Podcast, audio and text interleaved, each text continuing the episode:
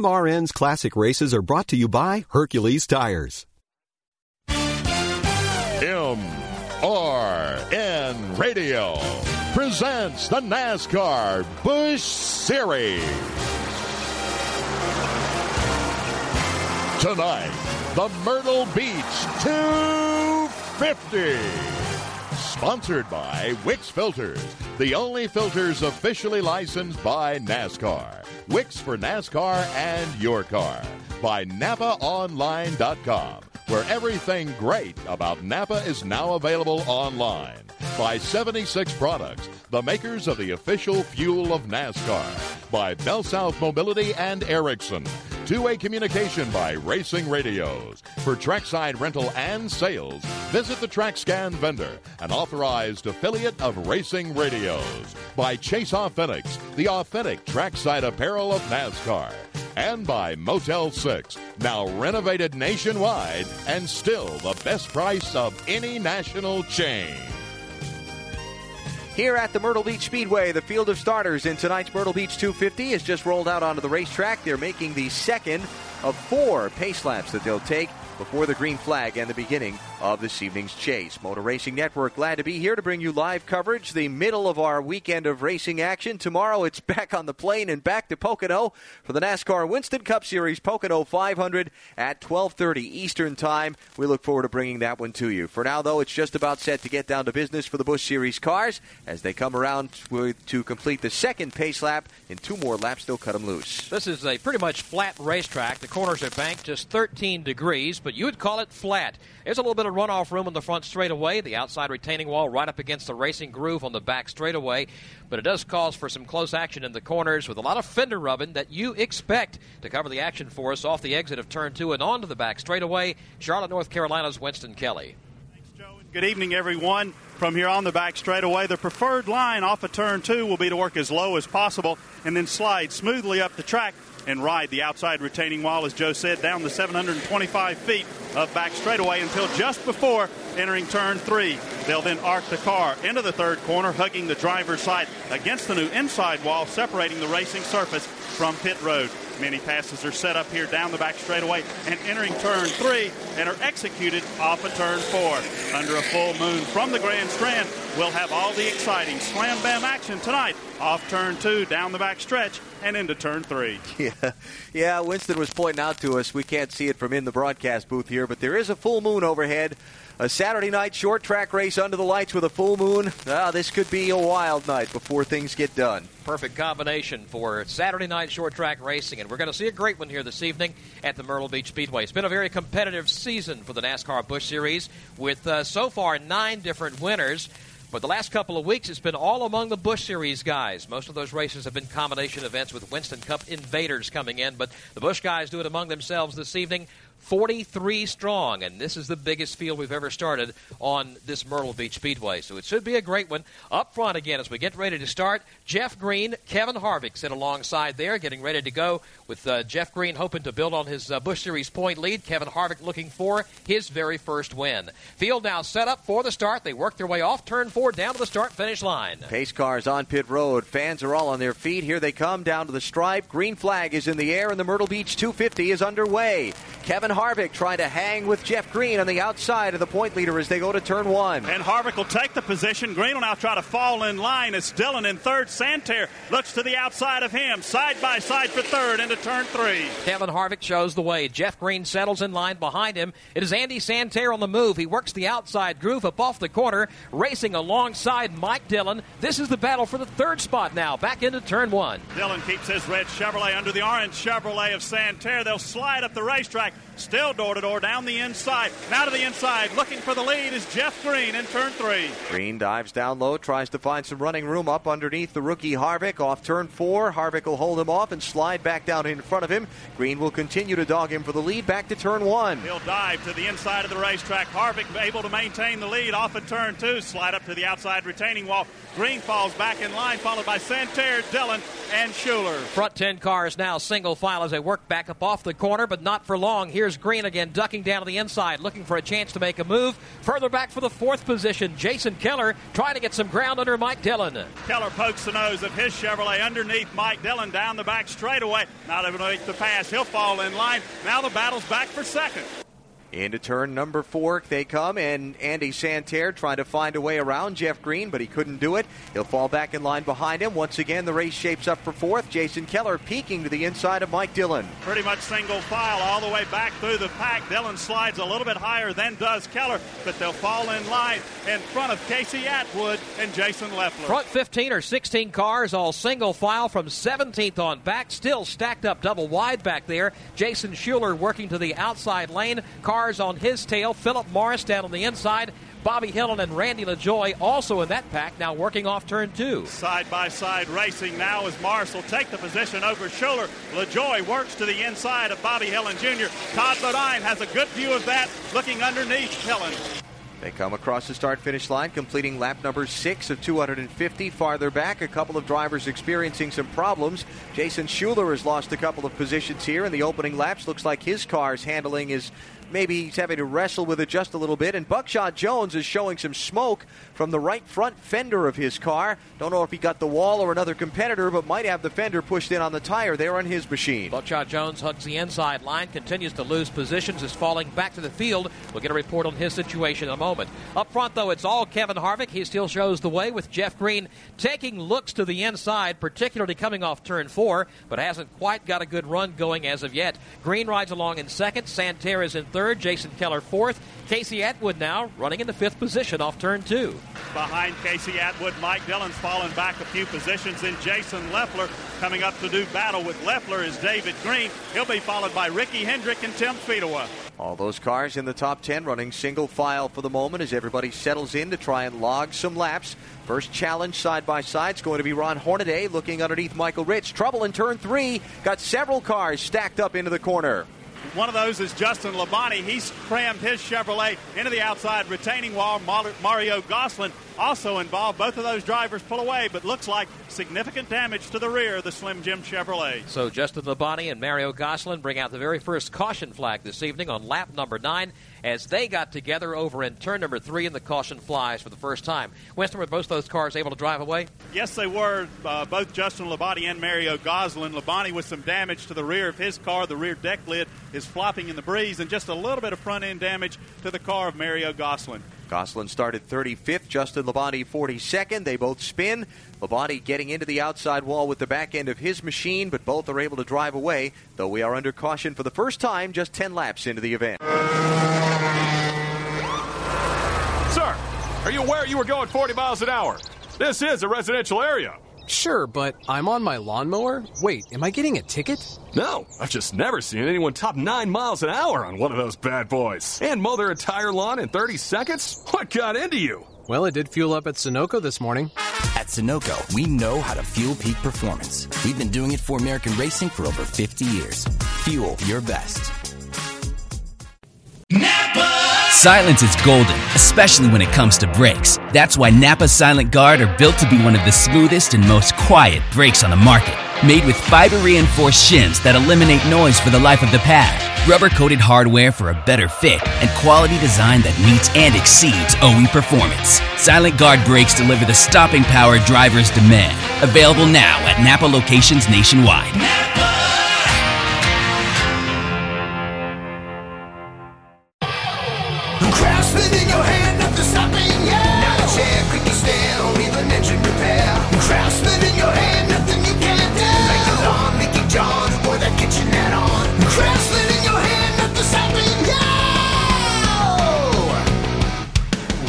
Outdoor care to home and auto repair, do it with Craftsman. Find the tools, equipment, and storage you need at your local Lowe's, Ace Hardware, or Craftsman.com. We are less than a lap from going back racing. Let's get a quick update from Pit Road and Russell Branham. Buckshot Jones has already been in twice already, Alan. Uh, they thought they may have a tire going down, but undoubtedly they don't. They think that it could possibly be a loose valve cover. They're going to bring him in one more time and check him out, and I'll let you know just as soon as we find out more. Here's the field now working back over into turn three, coming around for the restart. Kevin Harvick shows the way with Jeff Green riding along in the second spot. Just behind him now, Andy Santerre rides in the third position, and the green flag waves. We're back at it. Jason Keller back in fourth. Casey Atwood right up on his bumper, putting pressure on going into turn one. Atwood not able to make the move as they come up on the lap traffic of Mario Gosselin rejoining the race. Behind Atwood is Mike Dillon, then Jason Leffler. A side-by-side battle for seven. Up off of turn number four, they come now. Trapped up on the outside is Ron Hornaday, trying to get to the outside of Leffler. Leffler wiggled off the corner, though. Hornaday had to ease out of it, and David Green now stays up underneath him. And they'll have to work around the Mario Gosselin car, who's now back up to speed. It's Leffler now down on the inside is David Green. Beside him is Ron Hornaday. Hornaday's car slides just a bit off of turn four. Green really boxed in there behind Leffler to his outside. Ron Hornaday just trying to squeeze a little bit of asphalt so he can make a move. And again, he's got the Gosselin car just in front of him, so no place at all for David Green to go. Leffler able to make the pass now around Gosselin. That'll open the door for Ron Hornaday. He'll work to the outside of Gosselin. David Green now falls in line just in front of Ricky Hendrick. Justin Labonte's coming back onto the speedway. He's lost three laps on pit road, getting repairs made to his machine. Mario Gosselin is also no longer on the lead lap. He was just coming off of pit road when we went back green flag racing a few moments ago. So it's Kevin Harvick leading. Jeff Green is second. They've put about five car lengths on the nose to tail race for third and fourth. That is Andy Santerre there leading Jason Keller. They've got about five car lengths on fifth and sixth. Casey Atwood and Mike Dillon. Then a pretty good race from seventh on back to about 20th. And coming off of turn number two, that's Jason Leffler working in front of Ron Hornaday. Behind Hornaday, David Green, then Ricky Hendrick, followed by Tim Fedewa, the lap car of Mario Gosselin. Michael Rich tries to work around him as he'll have a car underneath him. Great race continuing to go on for the fourth position now as Andy Santerre tries to hold off the challenges of Jason Keller, held up momentarily by the slower car of Justin Labonte. They're on the back straightaway. Santerre about 10 car lengths behind second place Jeff Green. Now looking to the inside of Santerre once again is Jason Keller. Santerre choosing to run a little bit up off the bottom of the racetrack, and that is awful inviting for Jason Keller. But this is one of those places where it's flat enough that it's hard to stuff the car in down low if you only have a half a lane there. Keller gets a run this time down the back straightaway. They're side by side. Keller will sweep underneath Santerre. He'll take over the third spot. That time he saw the opening to the inside and just stuck the nose of his car down to the inside lane, swept on by. So Jason Keller moves up to third. The race for the lead again heats up off turn two. This time Jeff Green will try to poke the nose of his Chevrolet underneath Kevin Harvick. He won't make the pass. It's now a car length. Harvick is strong into turn three, but Green now on his rear deck. Jeff Green continuing to apply pressure to Kevin Harvick. Harvick, but Harvick, no ordinary rookie. He's very experienced in the NASCAR Winston West Series, the NASCAR Craftsman Truck Series, and he's just running his line and letting Green try to find a way around him. Harvick about a half a groove higher in turn two than is Jeff Green. Now Green, he's going to try the outside this time into turn three. Green looks to the outside for a chance to make the move, but again Harvick takes it wide, sweeps it up off turn number four. Green cuts down to the inside this time, gets a great run of Fender up alongside the race leader. The NASCAR Busch Series points leader wants to lead a lap. He'll slide to the inside of the racetrack. Now slip up behind Kevin Harvick. Now he'll look back to the outside into turn four. Kevin Harvick being outside of him off of turn number two was just enough to keep Green from using all the racetrack that he wanted to make the pass. Jeff Green working awfully hard this time down to the inside. Tries to work up underneath. He'll hold the groove. They don't make contact, but awfully close. This time Green looks underneath one more time into turn four. Green has tried everything from the inside to the outside, but it's pretty obvious Kevin Harvick has a strong horse, but maybe not strong enough. This time Green gets the run, pulls even. They are side by side for the lead off turn two. Still door to door. A couple of Chevrolets, a yellow one on the inside, a blue one on the outside. Green pokes the nose up underneath Harvick, your new leader. Off turn four, Jeff Green. Jeff Green pulls around, takes the top spot coming off turn four. He will lead on lap 26. Now Harvick feels another challenge for the inside lane. Jason Keller pulls down low. And he gets a fender up alongside. As Harvick and Green have been doing battle, that's allowed Jason Keller to pull up on the rear deck of Kevin Harvick. Now he'll look to the inside, fall in line single file off four. Keller and Green, the two dominant drivers at the end of the event here last year. Jason Keller looking so strong in search of a win, but if you heard the very opening of our broadcast, he lost it after coming in contact with a lap car and having a flat tire with three laps to go. Keller's been coming on of late in the NASCAR Busch Series season after struggling somewhat at the opening part of the year. Things have really been going well for Keller now, and he is trying to put some pressure on Kevin Harvick and see if he can't slide the second spot away at lap 28. Now that Green's been able to make the pass, he's pulled away by a couple of car lengths, but it is a good battle for the second position. Keller now looks to the inside, now sweeps to the outside, back in the tire tracks of Kevin Harvick.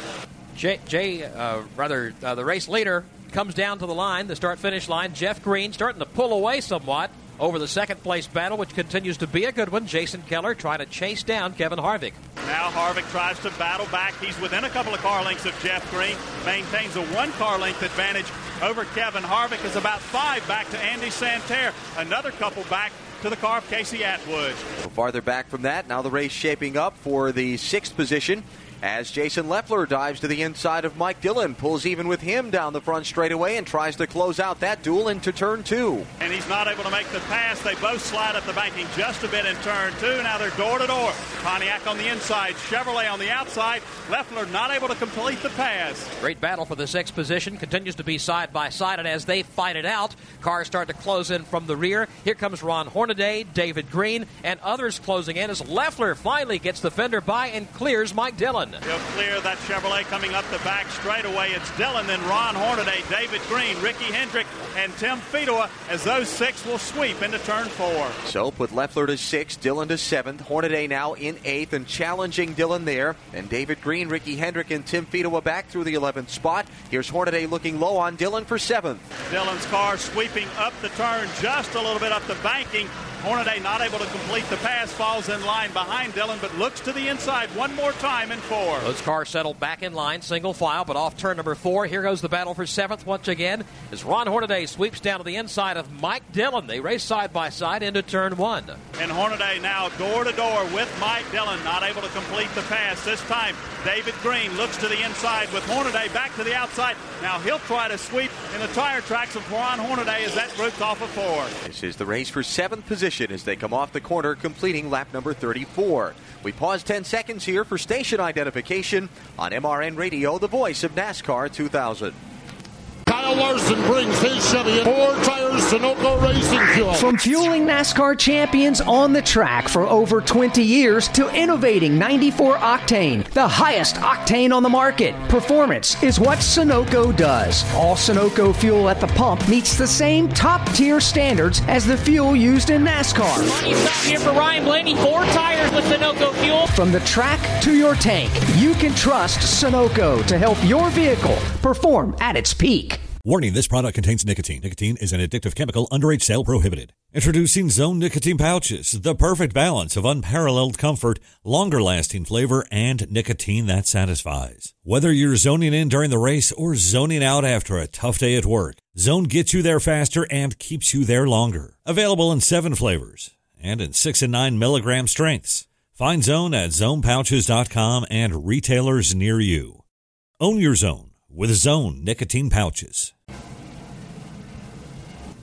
Back in Myrtle Beach, the lead has changed hands in the Myrtle Beach 250. In fact, first and second spots have changed hands. It happened in very close quarters racing off turn four a moment ago. We told you the leaders had caught the tail end of the field, and Kevin Harvick waited until that time to make his move.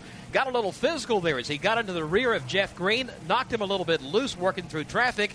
And now Harvick has gone back around, retaken the top spot. It also allowed Jason Keller to come by and grab the second position. Green has fallen back to the third spot, but is on the move yet again. Here he comes off turn four, trying to regain the third position. Tried to swing to the outside of Keller. Keller pinches him off, but here's Green again, trying to move down low in turn one. Keller about a half a groove higher than teammate Jeff Green as they work off of turn number two. Just in front of them, Kevin Harvick trying to pick around the lap traffic. First of Mark Green, then Jason White.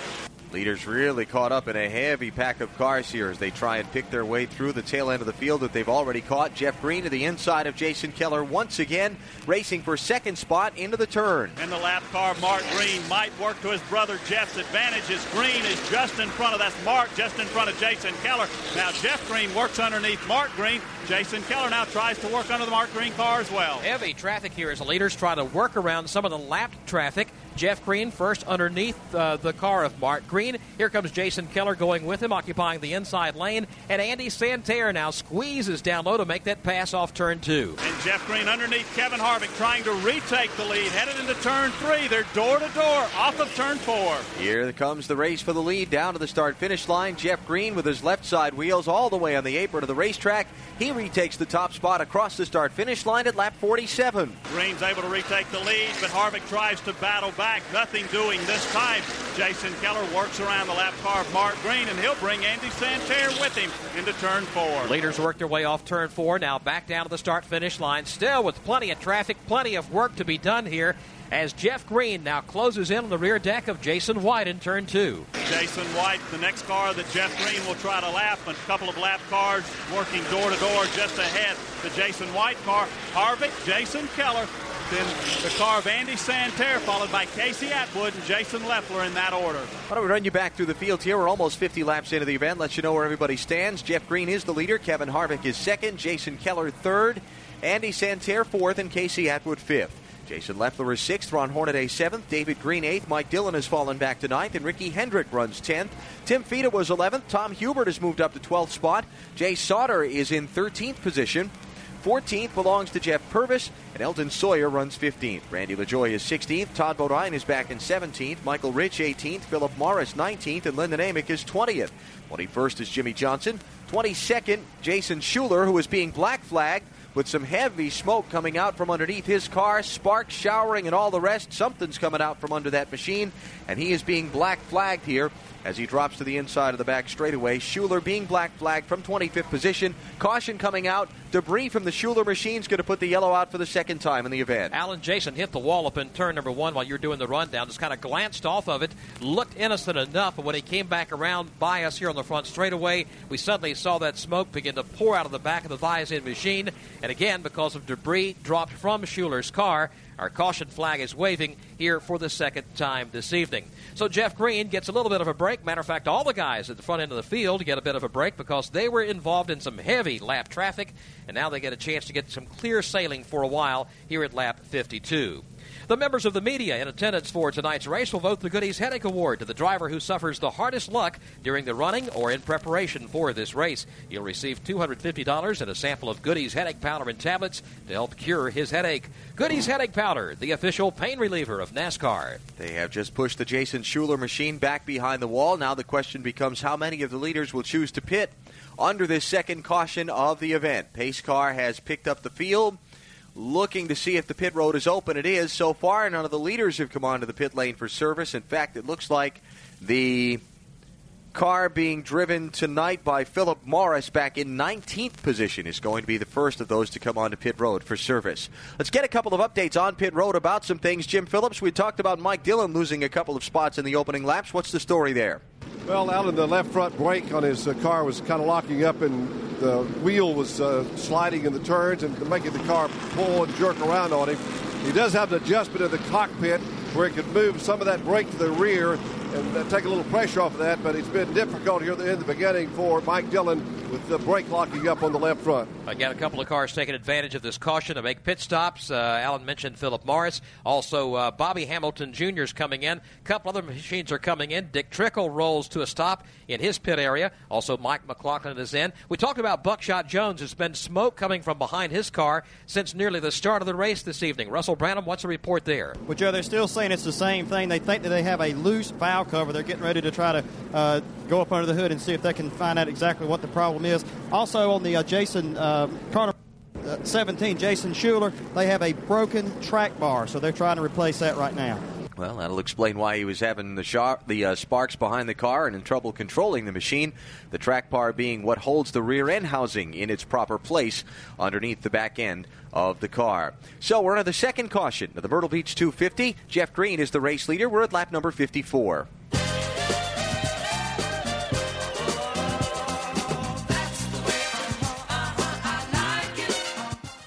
It's the familiar battle cry of T- Citywide to countryside, whatever you drive, wherever you go, Hercules has the value, selection, and industry leading warranty to get you there no matter where the road takes you. Go to HerculesTires.com. There you can find the nearest authorized Hercules retail location to you. Plus, you can use the tire tracker to find out which Hercules tire fits your vehicle the best. That's HerculesTires.com. Hercules Tires, ride on our strength. Tonight's Myrtle Beach 250 is brought to you by Goody's Headache Powders, the official pain reliever of NASCAR, and by Red Lobster, proud sponsors of the Petty Racing Team. Jeff Green shows the way up off turn number two with everybody stacked up. Heavy traffic there. Kevin Harvick rides along in second. Jason Keller is third. Andy Santerre fourth. And Casey Atwood fifth. Phil Parsons gave Jeff Green a tough start trying to get back on the tail end of the lead lap, and Phil accomplished that, and now is pulling away from the race leader. But it's tightening up for the lead and for the second spot once again in turn two. Keller looks to the inside of Kevin Harvick. Harvick will shut the door down the back straightaway. A battle and pass for fourth place as Casey Atwood will bring Mike McLaughlin with him around Andy Santerre. Those cars coming up off of turn number four down to the start finish line. Mike McLaughlin is actually well back in the field. He is a lap down, just couldn't get himself all the way up to the front of the line to try and get that lap back on the restart. So he is not racing there for position.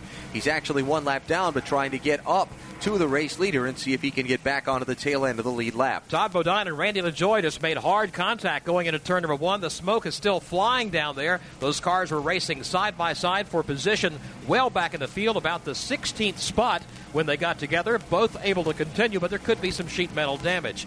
Leader is Jeff Green. He takes him down the back straightaway. In the second spot now, Kevin Harvick with Jason Keller continuing to put the pressure on there. And again, uh, the Mike McLaughlin car not on the lead lap following those two across the start finish line. Further back now, you've got Andy Santerre. He's riding in the fifth position. Jason Leffler is sixth. Ron Hornaday seventh. David Green is eighth. Ninth is Ricky Hendrick. And 10th is Mike Dillon. And Dillon continuing to struggle, may lose another spot on the backstretch. And Dillon now looks, slides up the banking just a bit as Tim Fedewa will look to the inside of him off turn four. Fedewa tries to grab the inside lane. He's being challenged there as well. Jay Sauter trying to make a move on him. Sauter gets the position down on the inside as they race to turn one. Sauter to the inside, Fedewa to the outside. Further back behind them, looking underneath Jeff Purvis, is the car of Elton Sawyer as Sauter sweeps around Tim Fedewa. Somebody with some damage to his machine that I don't think we've mentioned yet, Lyndon Amick. Looks like he scuffed the wall with the right side of his machine as he comes by the start finish line. The sheet metal a little flattened out and the paint a little bit of scuffed up. So he has been involved in some sort of a contact with the outside concrete. Lyndon running back in 20th position at the moment on the lead lap.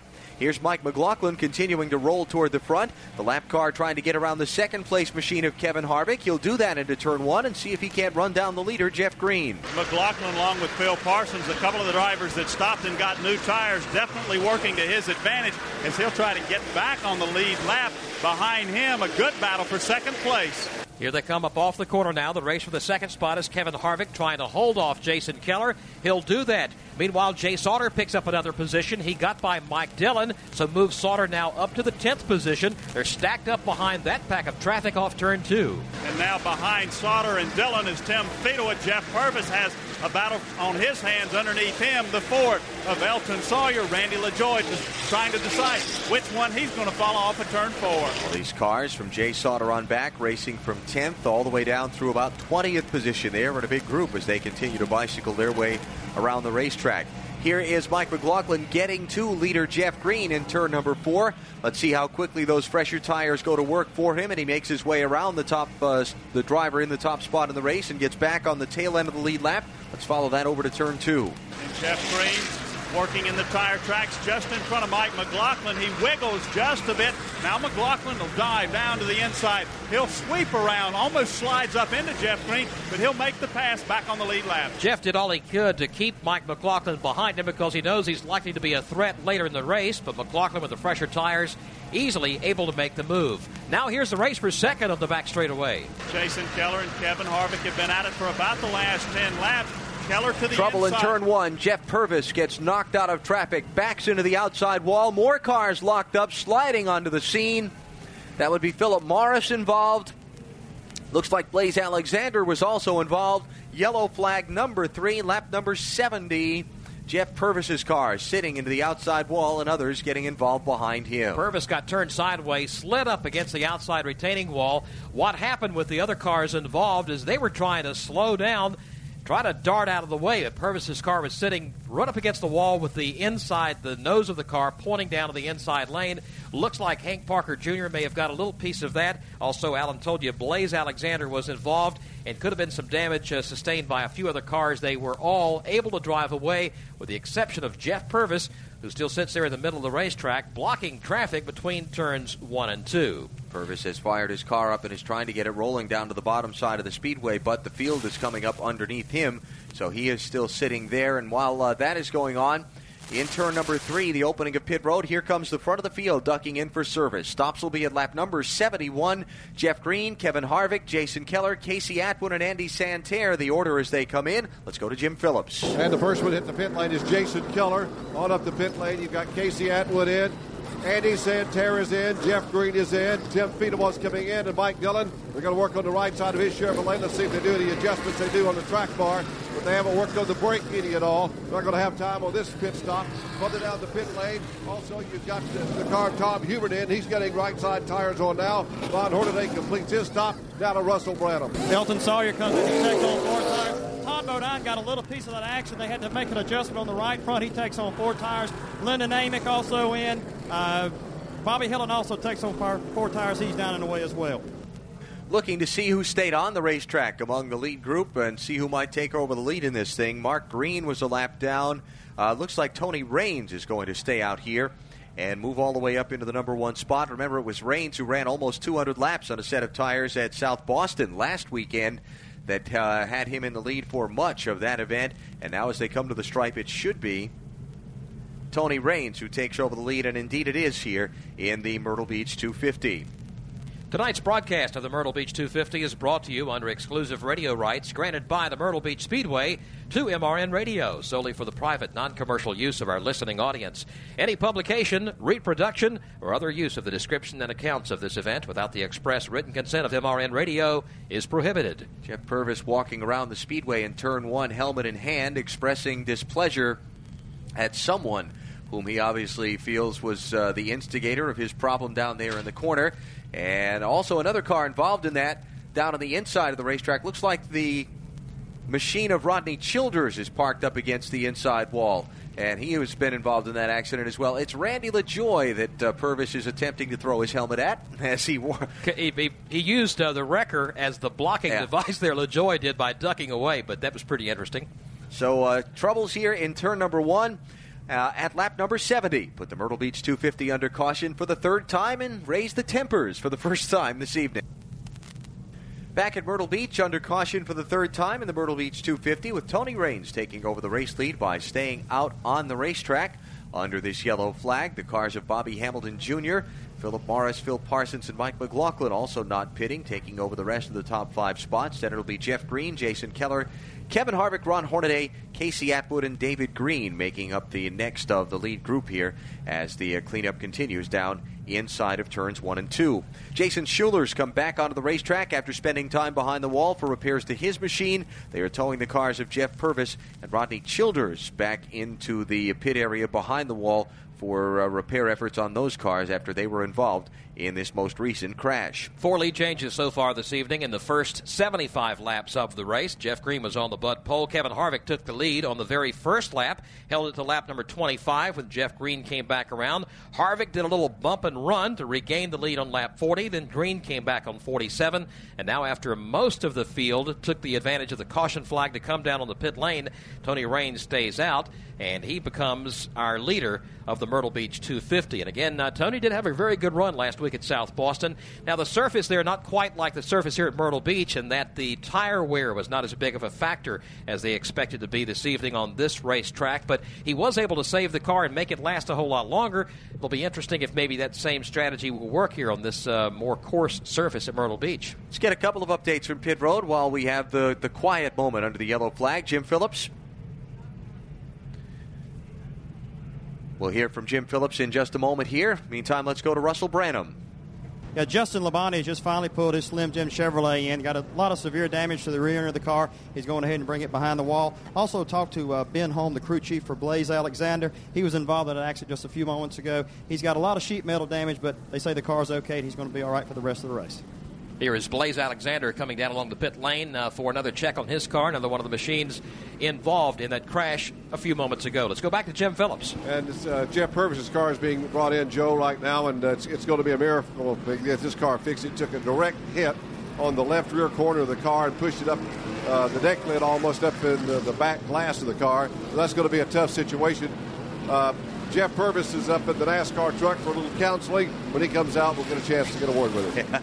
Yeah, a little counseling. He's been called to the principal's office, however you want to phrase it. But Jeff Purvis is up there to um, have a discussion, if you will, with the officials after his uh, expression of displeasure a moment ago on the racetrack. One to go been the signal now. We'll go back racing next time by. The Mark Green machine is out in front of leader Tony Raines, and he would be on the tail end of the lead lap. So he is going to try and stay in front of Raines if he can here, maybe get another quick caution and see if he can get back into the cycle of things as we get set to go racing at lap number 78. But the leader again is Tony Raines. Bobby Hamilton Jr. is second. Philip Morris third. Phil Parsons fourth. And Mike McLaughlin now in the fifth position. Again, McLaughlin working to get around Jeff Green on that last green flag sequence to get back on the lead lap. Back down the start finish line. Tony Raines boxed in. He's got Buckshot Jones to his inside. Mark Green ahead of him couple of lap cars. He'll try to spin him up the back straightaway. He'll get around the Mark Green car easily, as will Bobby Hamilton Jr., Philip Morris, and Kevin Harvick, but not able to get around Buckshot Jones. Off of turn number four, they come down to complete lap number 79. It is Buckshot Jones in front of the leader, Tony Raines. Buckshot trying to stay the tail end of about eight laps down is what he's trying to do, staying out there in front of the race leader. Here's the challenge for second spot. Down the back straightaway, Philip Morris goes to the outside of Bobby Hamilton Jr. to try and grab the position. Trying to make the move up off the corner here as they race back down to the start finish line. Again, Bobby Hamilton Jr. swings wide. Kevin Harvick goes down low. This is the race for second. And the race for the lead up in front. Philip Morris works to the outside of Tony Raines. Can he make the move? Kevin Harvick strong down to the inside as they're double wide behind the front duo. It's Harvick on the inside, Hamilton Jr. on the outside. Tony Raines low, Philip Morris up top. It is Philip Morris by a nose who comes to the start finish line. He grabs the lead, but still Raines hanging tough down low. Morris will rumble off the second turn. He'll be able to take the lead from Tony Raines. Kevin Harvick on strong. He's all the way up to the third position. Ron Hornaday in line behind him. Philip Morris drove it in tough, very on the hard on the high side of the racetrack, almost giving away the lead to Tony Raines, but got a good run, recovered the car, but again sweeps wide. Raines tries to make the move off turn two. He'll fall in line behind Morris, and here comes Kevin Harvick and Jeff Green.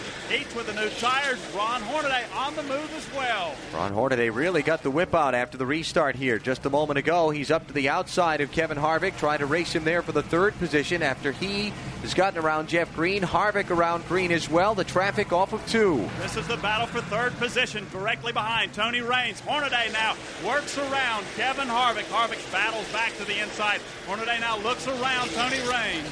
Hornaday switches lanes, goes up to the high side now to go after Tony Raines, pulls alongside him going into turn number one. This all going on about three car lengths behind race leader Philip Morris. Hornaday will now take the second position from Tony Raines, try to take over the lead now from Philip Morris. Around the outside of Tony Raines is Kevin Harvick. Off of turn number four, they come back to the start finish line. Lap number 85 goes in the books. Hornaday now clear into second spot. Harvick working on Raines for third. He'll get that position to two. And Hornaday now works to within a car length of the Philip Morris car. Behind him, still Kevin Harvick. Tony Raines to the inside of the Jason Keller car off of turn four. Here they come now, back down to the start finish line. Hornaday right up on the rear deck of Philip Morris. He's going to try to make his move going into the corner. Hornaday has the inside lane covered. And Morris slips up the banking. That'll open the door for Ron Hornaday, who works down to the inside, charges up underneath Philip Morris, but Morris battles back. It is Hornaday down low. Philip Morris up top for the race lead. Hornaday squeezes him off turn four. Morris comes out of the gas, and Ron Hornaday goes out in front at lap number 87. Hornaday's got the lead, but Morris doesn't give up easily as he battles back. But Hornaday pulls away by a car length. The battle now is for third. Jeff Green to the inside of Kevin Harvick. Two guys have been talking about for the last five laps or so, Ron Hornaday and Philip Morris. Better beware. Here comes Jeff Green. He's on a tear again. First down to the inside of Kevin Harvick. This for the third position. And you can throw a blanket over the top five. Green works to the inside of Kevin Harvick. He'll try to bring Jason Keller with him. Green still on the inside, but Harvick battles back on the outside. Work their way off the corner down to the start finish line to complete lap number 89 of 250 in tonight's Myrtle Beach 250. It's Ron Hornaday leading Philip Morris, Jeff Green, Kevin Harvick, and Jason Keller. Jeff Green continues to lead the Myrtle Beach 250 for the NASCAR Busch Series. Second spot has just changed hands. Jason Keller has slipped around Ron Hornaday and assumed the runner up position. Now Hornaday feeling a challenge for third. It's Casey Atwood moving up to his back bumper and starting to apply some pressure there. So Hornaday, after rocketing up into the lead in the first several laps after the last restart, now beginning to fade a little bit. Let's follow that race for fourth. Hornaday just in front of Casey Atwood. Atwood slips to the outside, now, now decides to fall in line behind Hornaday. It's about three car lengths back to Kevin Harvick. Casey not really putting a lot of pressure on here at this early stage of the race. We're not quite at the halfway point here. He settles in behind Ron Hornaday, but now this time in turn one, swings up to the outside lane to take a shot there. He'll look to the outside of Ron Hornaday, but Hornaday hugs the outside retaining wall, now arcs the car into turn three. Atwood not able to make the pass again. Here they come up off of turn number four, back to the start finish line. Let's look farther back where Philip Morris is getting shuffled down through the running order. He was the leader back at lap 86. Now he is barely hanging on to a spot at the end of the top 10 as both Jason Leffler and Andy Santerre have gotten by. Santerre will complete the pass on the fresher tires than Philip Morris. Morris now falls in line behind Santerre.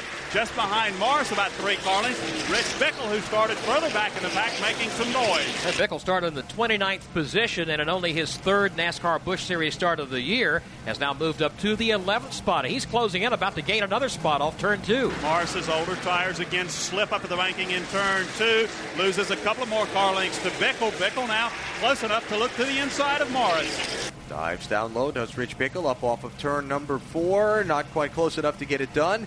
So instead of uh, getting there, he'll fall back in line. Now, when they go back to turn one, he'll try him again down low. Bickle darts down to the inside. Morris slips up high. Bickle on the inside, not able to complete the pass yet. But as Morris slides up again in turn three, Bickle looks like he might complete the pass off four. Got the inside lane covered, and Morris has been sweeping wide in the corners. If he does that once again in turn one, Bickle should be able to complete the pass. Let's follow the battle for the 10th position. You've got to give a call to Philip Morris. Even though the tires are older, he battles back hard on the outside, able to keep the car in that one groove, but Bickle stronger on the low side. And he's trying to advance there and steal that spot away, which he will do off of turn number four. So put Rich Bickle now up into the top 10. 103 laps complete. Let's set at least the first part of the running order for you. Let you know where people are at. Jeff Green's the race leader. Jason Keller is second. Ron Hornaday is third. Fourth belongs to Casey Atwood, and Kevin Harvick runs fifth. David Green is sixth. Elton Sawyer's up to seventh. Jason Leffler runs eighth. Andy Santerre ninth. And Rich Bickle now rounds out the top ten. Jay Sauter's just gone by. Philip Morris for 11th, kicking Morris back to 12th. Randy LaJoie's up to 13th. Tony Raines has fallen back to 14th now on the older tires. Remember, he stayed on the racetrack with the rest of the leaders pitted at lap number 71. In 15th position, running behind Raines would be Tim Fedewa. Mike Dillon is 16th. Kevin Grubb 17th. Todd Bodine 18th. Ricky Hendrick runs 19th. And Bobby Hamilton Jr. runs 20th. 21st is Lyndon Amick. 22nd would be Jimmie Johnson. Mike McLaughlin is 23rd. Jay Fogleman is 24th. Bobby Hillin runs in 25th position. Tom Hubert is 26th. Michael Ritch 27th. Chad Chaffin 28th. Hank Parker Jr. 29th. And Phil Parsons 30th. 31st is Shane Hall. PJ Jones is 32nd. Dick Trickle's 33rd. Wayne Grubb 34th. And Jason White is the last car on the lead lap. He's in 35th position. Two laps down, Mario Gosselin in 36th. Mark Green is three laps down in 37th. Buckshot Jones is 10 laps down in 38th. Jason Schuler back on the racetrack, a number of laps down after time behind the wall. Justin Labonte also back on track after a bit of time behind the wall. You've got Blaise Alexander, Jeff Purvis, and Rodney Childers cars off the racetrack and in to the garage areas. That's the full field at lap 107. Jeff Green still shows the way here this afternoon. I heard someone in the garage today talking about the fact that, uh, you know, Mark Martin had dominated NASCAR Busch Series races so much this year, winning uh, four times already this year. It seems like he always checks out when he gets up front. Somebody said, you know what? Jeff Green's starting to do the same thing. When he gets in command and the way things have been going for him at this uh, midway point of the season, really, he has started to really check out, and he's showing that once again this evening as his car is clearly the dominant one in this race tonight. But his progress may be slowed, surely. He's catching traffic once again. He's going to catch it. going to work from uh, tough lick out there. Jeff, I know you had high hopes here at Myrtle Beach, a track you've run a lot of laps on. What happened? Well, I feel like I just got taken out, but uh, you know, it's it's easy to run in there when everybody's on the brakes and turn somebody, and that's what I felt like Randy did. He did it last week, and or he tried to do it last week and took himself out, and then he got me this week. I don't really understand what his problem is, and all I was trying to do is ask him about it. And uh, he didn't get a response, though. That's Jeff Purvis. He will not finish tonight. His car is out. Rodney Childers' car also has been retired from this Myrtle Beach 250. Those the two cars that are officially out of the event. Let's pick up that race with the leaders now into the heavy lap traffic. They've caught the tail end of the field again as they come up off turn four. Here's Green now working down to the low side of the racetrack with cars stacked up double wide in front of him. Wayne Grubb and Phil Parsons just in front of the race leader. Now Green trying to determine which line to take. He'll choose the inside lane, but Phil Parsons has that covered. Now try to slide to the outside and get around the Phil Parsons car, but Grubb is there. Remember that Phil Parsons short pitted earlier, got fresh tires, got his lap back from the leaders. Now he's on older tires than the race leader, and it is coming back to haunt him here as Jeff Green goes around the outside to put him a lap down. Green tries to tiptoe around the outside, not wanting to have a problem this early in the race. He'll get around the Phil Parsons car, sets his sights on the Wayne Grubb automobile. Further back behind that lap traffic is teammate Jason Keller. Keller's riding along in the second spot and has two lap cars now separating him from Jeff Green. Tries to go to work on some of that traffic. He's got uh, Jason White there and also the car of Phil Parsons just ahead. Now Keller tries to sweep to the outside of Jason White. He'll be able to make the move. Now White slips up the banking. That'll hold up Keller's progress off four. We have trouble in turn number one. Three wide into the corner didn't work, and there's going to be about five of them involved by the time it is done. It started when Todd Bodine tried to go three wide off turn four under Mike Dillon and the Philip Morris car as well. They got into turn one. Dillon started to come down to take the low line because he had somebody to the outside of him, but Bodine was in there already. Everybody started bouncing off of each other, and when it was all over, it was Dillon and Morris that got the worst of it. They wound up against the outside wall. Bodine continued away. Some other cars came up on the accident scene, locked the brakes up, started bouncing off each other but somehow managed to keep from piling in. And basically, a three car incident puts us under the yellow flag for the fourth time in the race. Your eyes got just about as big as mine must have looked as they came off turn four, three wide. It's like, no, this can't it's not be. going to work here. And it didn't work. Yeah, Caution not- flag out once again for the fourth time this evening on lap 115. The cars involved uh, appear to have been able to continue on their way, although some cleanup is going to be required on the racetrack between turns one and two. Well, a very uh, eventful race so far. Four times the caution flag has waved, and uh, pretty good uh, breaks for Jeff Green. Every time he gets way out in front and catches the tail end of the field, starts working his way through some of the heavy traffic, seems that's when a caution flag comes out. And it gives him the opportunity to fall back in line, get straightened back out, and of course save some of the drivers who could be in danger of losing a lap as well. Let's see if any of the leaders choose to come down pit road here. We'll watch particularly the Tony Raines car, who stayed on the speedway when the other leaders stopped at lap number 71, and see if Raines would choose to make his pit stop for the fresh tires here. Tony had fallen back to about the 15th position before the caution flag came out, and we watched the opening to the pit lane so far. All the front runners choosing to stay out, and Raines will stay out as well. So he's going to uh, stay on track as we approach the halfway point of the race and continue to stretch that set of tires a little bit farther. Cleaning up from the fourth caution in tonight's Myrtle Beach 250 for the NASCAR Busch Series, Mike Dillon and Philip Morris, the two cars primarily involved. The Dillon car has gone behind the wall. Morris is back on pit road for further repairs again. Let's get an update on some of the pit activity here under this yellow flag. First, Jim Phillips. Well, we got Mike Dillon behind the wall, as you said. Uh, he took a lick uh, similar to the lick that uh, Jeff Purvis took. The back end has been pushed down to the left corner, and also he has fluid dripping from the rear end housing. and that's the reason they had to pull it behind the wall. Uh, he's sitting in the car with the window net up, and we'll try to get a chance with him, talk with him in a few minutes. Russell Branham. Well, if the caution stays out a few more laps here, Tony Raines is going to come in. They're going to put two rams of wedge in the car, take on four tires, and fill it up with fuel.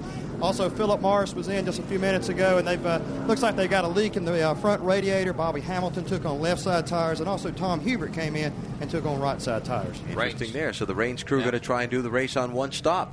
Get to halfway and make the stop and then go the rest. Should be able to make this race on one stop, except for the fact that the tire wear they consider to be quite severe this racetrack, and uh, some were kind of guessing whether that would be a good idea or not. But Raines, again, did a, a great job last week at South Boston by staying out. He's now shown in the 14th position, but uh, looks like they are going to hang on and try to make it a uh, two part race. At the conclusion of tonight's race, Gatorade presents the Gatorade Front Runner Award of $2,000 that goes to the eligible driver who leads the most laps in this race. Gatorade is the official sports beverage of NASCAR. Going to be another lap or two under the caution flag. Some liquid dropped by the Mike Dillon car when he fired it up and got back around into the garage area. So they are having to put some oil dry down on it. It's going to be another lap or so before we go back at it while we're under the yellow. Take a minute to remind you that tomorrow at 12:30 Eastern Time. Here on Motor Racing Network, we'll be at the Pocono Raceway in Pennsylvania for the NASCAR Winston Cup Series. Pocono 500. Rusty Wallace and John Andretti are on the front row for tomorrow's event.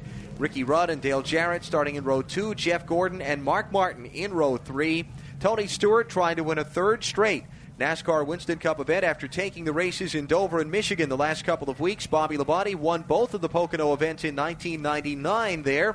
He starts in the 11th spot tomorrow trying to protect his lead in the NASCAR Winston Cup Championship standings. And that's at 12:30 Eastern Time, the Pocono 500 tomorrow on these MRN stations trying to decide whether the pool uh, the pool for the night among the MRN crew was whether the number of hours of sleep we'll get between tonight and tomorrow's broadcast will be more or less than the number of cautions in tonight's event.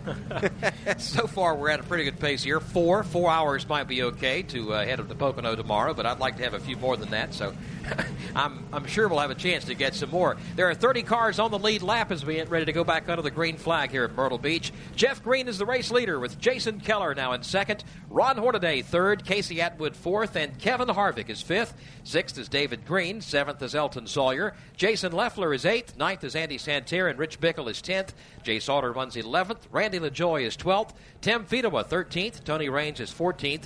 Kevin Grubb 15th. Todd Bodine 16th. Ricky Hendrick 17th as we go back under the green flag. Pace cars off. Green flag is in the air. Jeff Green quickly clears the lap car of Phil Parsons, who was down to his inside as they go to two. At the green flag, Jason Keller had to block the move of Ron Hornaday, who tried to sweep around for the third position, for the second position, wasn't able to make the move. Now that trio off of turn four. Hornaday gets by the slower car now, works their way up off the corner, takes a shot immediately at Jason Keller.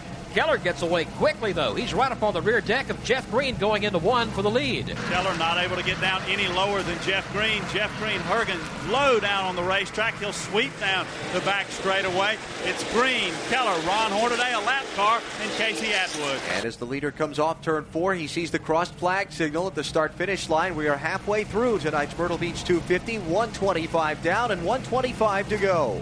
It's a half a car length for Jeff Green over Jason Keller. A couple of car lengths back to Ron Hornaday. Casey Atwood now will sweep to the inside of the lap car of Phil Parsons, and Kevin Harvick will follow in his tire track. Harvick goes down to the inside lane of the racetrack, trying also to get by Phil Parsons before race leader Jeff Green gets too far away. Green has his own problems, though. Once again, Jason Keller is there with him. He can't shake teammate Jason Keller down the back straightaway and into turn three.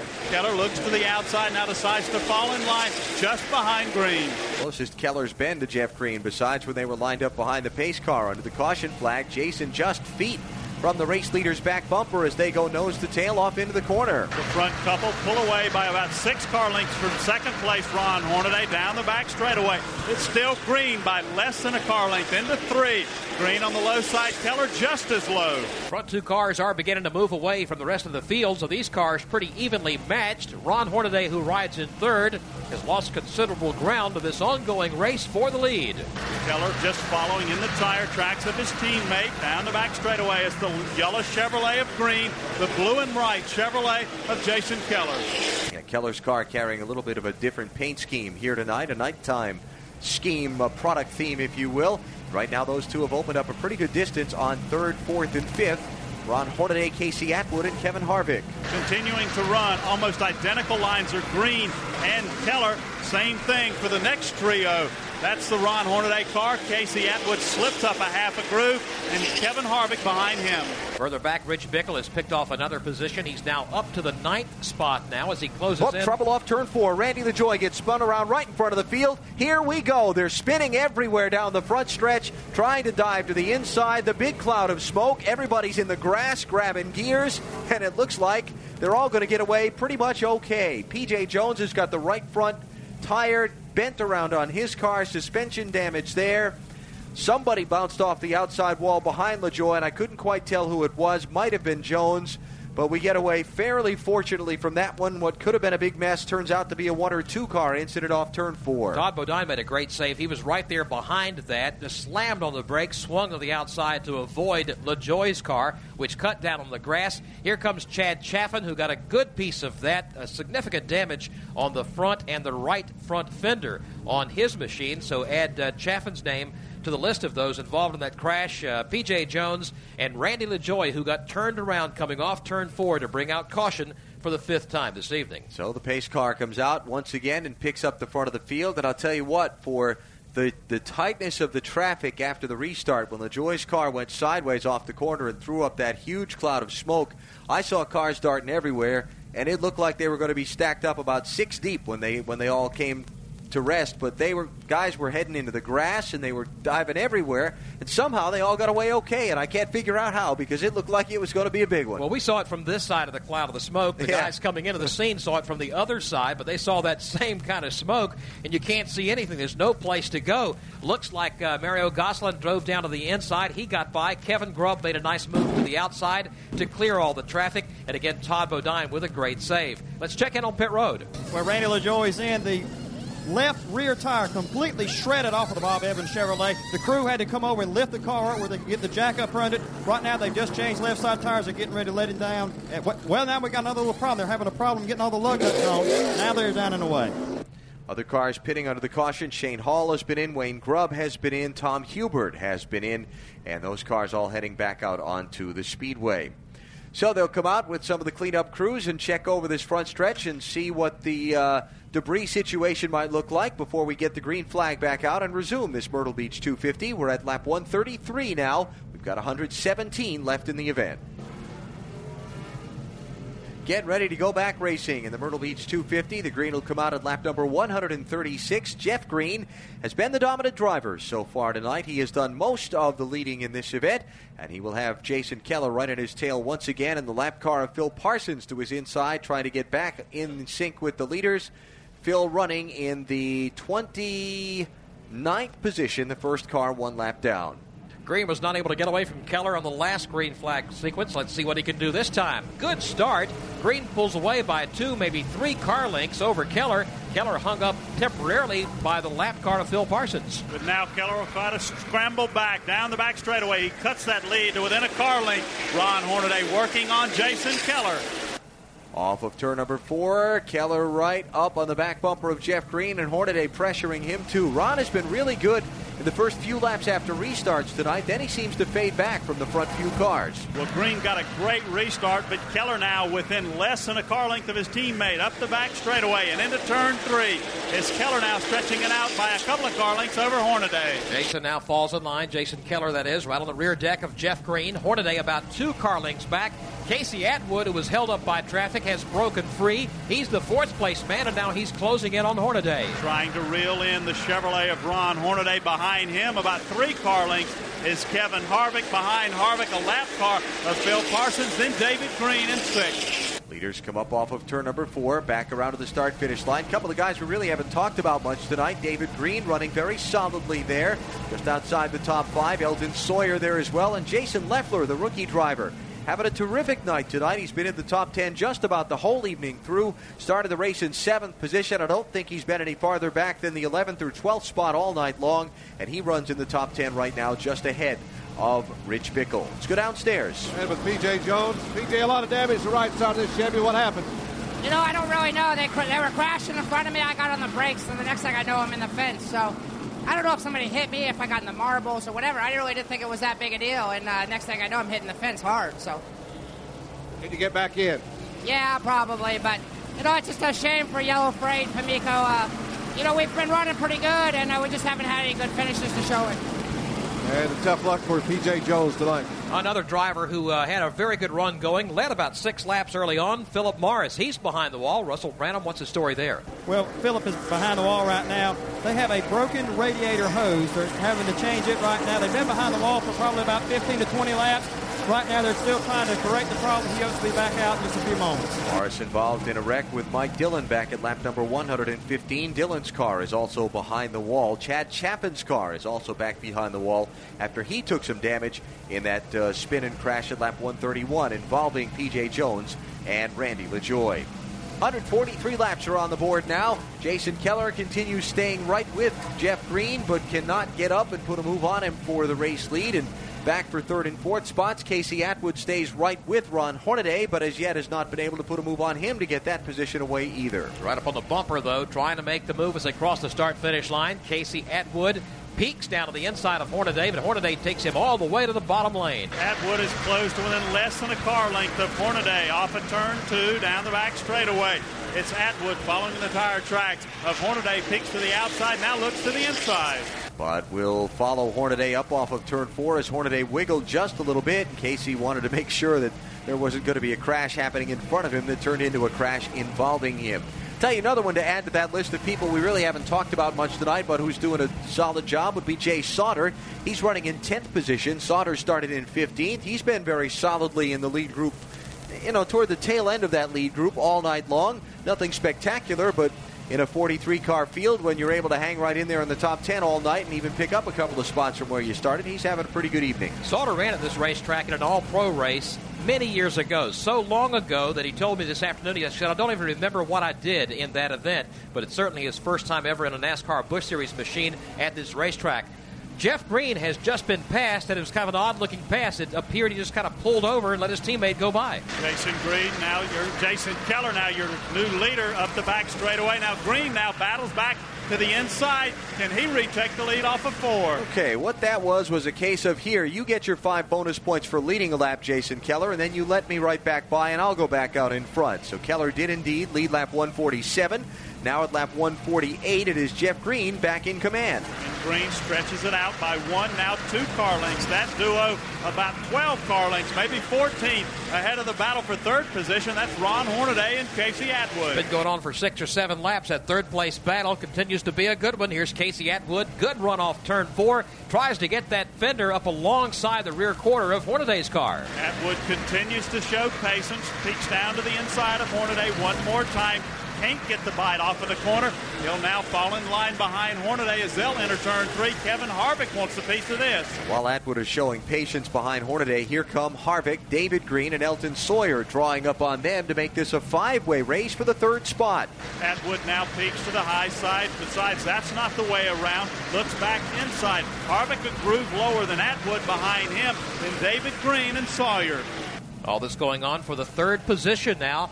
Probably a full two seconds behind the race for the lead, which has kind of died down somewhat, but may heat up again because they're about to catch the tail end of the field. They're on the back straightaway. And that's Jeff Green with the lead. He's about four car lengths ahead of Jason Keller. Almost the length of the back straightaway down to the five-way battle for third position, headed by Ron Hornaday, then Casey Atwood, Harvick, and David Green. Now Casey Atwood with a little wiggle up off of turn number four, but Kevin Harvick not close enough to try and put a move on. As Atwood and Hornaday both try and get their cars all the way down to the flat apron of the racetrack to get a run up off the turn. It appears that Atwood just a bit stronger than Hornaday, but can't get the preferred line either inside or outside enough to make the move. Now they're off of four again. Got to be quite concerned also for the fact that Kevin Harvick is just behind him. Whichever way he goes, he knows Harvick will go the other way and will try to overtake him. Harvick with the same kind of thing going on there as David Green is on his bumper. They'll rumble down the back straight away. Harvick just in front of David Green stretches that out by a car length, but they'll dive down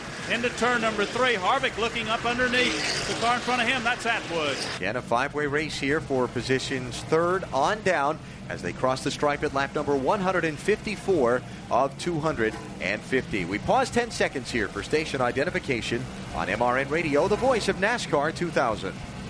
It's the NASCAR Busch Series in a Saturday night special on Motor Racing Network tonight. The Myrtle Beach 250 nearing its final moments. 95 laps to go in this one. Jeff Green has been the dominant driver so far. He's got his teammate Jason Keller drifting a little bit farther off his back bumper than he had a little while ago, but those two have gotten away from the pack on several occasions, only to be brought back to the field by one of five yellow flags that have slowed this event throughout its first uh, 150 laps. Take a break here, come back with more of the Myrtle Beach 250 in a moment. First, we go inside the NASCAR garage, brought to you by Napa, celebrating their 75th anniversary. Napa, where NASCAR fans get their parts. Back at Myrtle Beach Speedway, 165 laps down, 85 laps to go. In tonight's NASCAR Busch Series 250 lapper, and the leader, Jeff Green, is in all kinds of traffic off of turn number four. He's got about a dozen cars that are beating and banging on each other that he's trying to slice his way through as he heads back into turn one. He's been able to stretch the lead out over Jason Keller, but now he tiptoes down to the inside of the Jason Schuler car. A couple of cars side by side just in front of him. Justin Labonte and Jimmie Johnson. Jeff Green slices his way through some of the traffic, but there's plenty of work still to do. Justin Labonte just ahead. Jimmie Johnson to the outside. The race leader is boxed in going through turn two. He'll scramble up underneath the car. Jimmie Johnson set his sights on the wounded machine of Justin Labonte. That's still not enough for Jason Keller to pull in as that whole battle off of four. A couple of cars moving up and a couple of cars sliding back here at this point of the event. Todd Bodine beginning to move back up as he is picking his way up into the tail end of the top 10. Falling back is Casey Atwood. He was racing Ron Hornaday for third position a lap ago.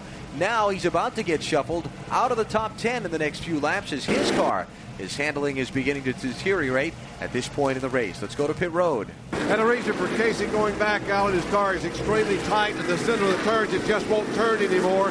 He's having a terrible time getting through the middle of the corners here at Myrtle Beach. That's the reason he's slipping back. David Green has moved up now into the fifth position. Elton Sawyer into the sixth spot. Jason Leffler into seventh. Todd Bodine has completed the pass of Casey Atwood, so he's up to eighth. Atwood falls to ninth, and now Rich Bickle completes the front ten. Looking at the leader, Jeff Green, he continues to pick his way up through traffic now. He's just put Randy LaJoie a lap down. LaJoie would be the 21st place car. Next up would be Lyndon Amick, the 20th place car, to be overtaken by the race leader, and he completes that pass as they dive into turn number four. So now there'll be 19 cars on the lead lap, and old Tony Raines is going to be next up for the leaders to overcome. Tony Raines looking to make this a one stop race as far as pit strategy is concerned. It doesn't look like the cautions are going to fall in his favor right now. May have gone just a little bit too long on those tires, Alan, as Jeff Green within a couple of car lengths of Tony Raines as they'll work off of turn four. And Raines is slipping and sliding in the turns, trying to hang on to the car, realizes the race leader is closing in. In turn number one, Jeff takes a look, can't quite complete the pass there. Raines works up underneath the Mike McLaughlin automobile. Green squiggles just a little bit off of turn number two. Now falls in line underneath McLaughlin in line behind Raines. Jeff Green now dives under Tony Raines off of turn number four, and he'll put Tony Raines a lap down as they complete lap number 173. Looking a little farther back, challenge beginning to shape up for the fourth position as David Green is run down Ron Hornaday. They're in some traffic heading up off turn two. They'll work up underneath the lap car. Bobby Hillin, David Green now underneath Hillin as well as Hornaday has completed that pass. Michael Ritch in that battle. He's a lap car as well. And Elton Sawyer wants a piece of that. David Green working through the heavy traffic now, trying to move on up to gain at least one more position. He won here in 96. We talked about how tough this uh, 2000 season has been. Looks like so far tonight's looking pretty good for David Green.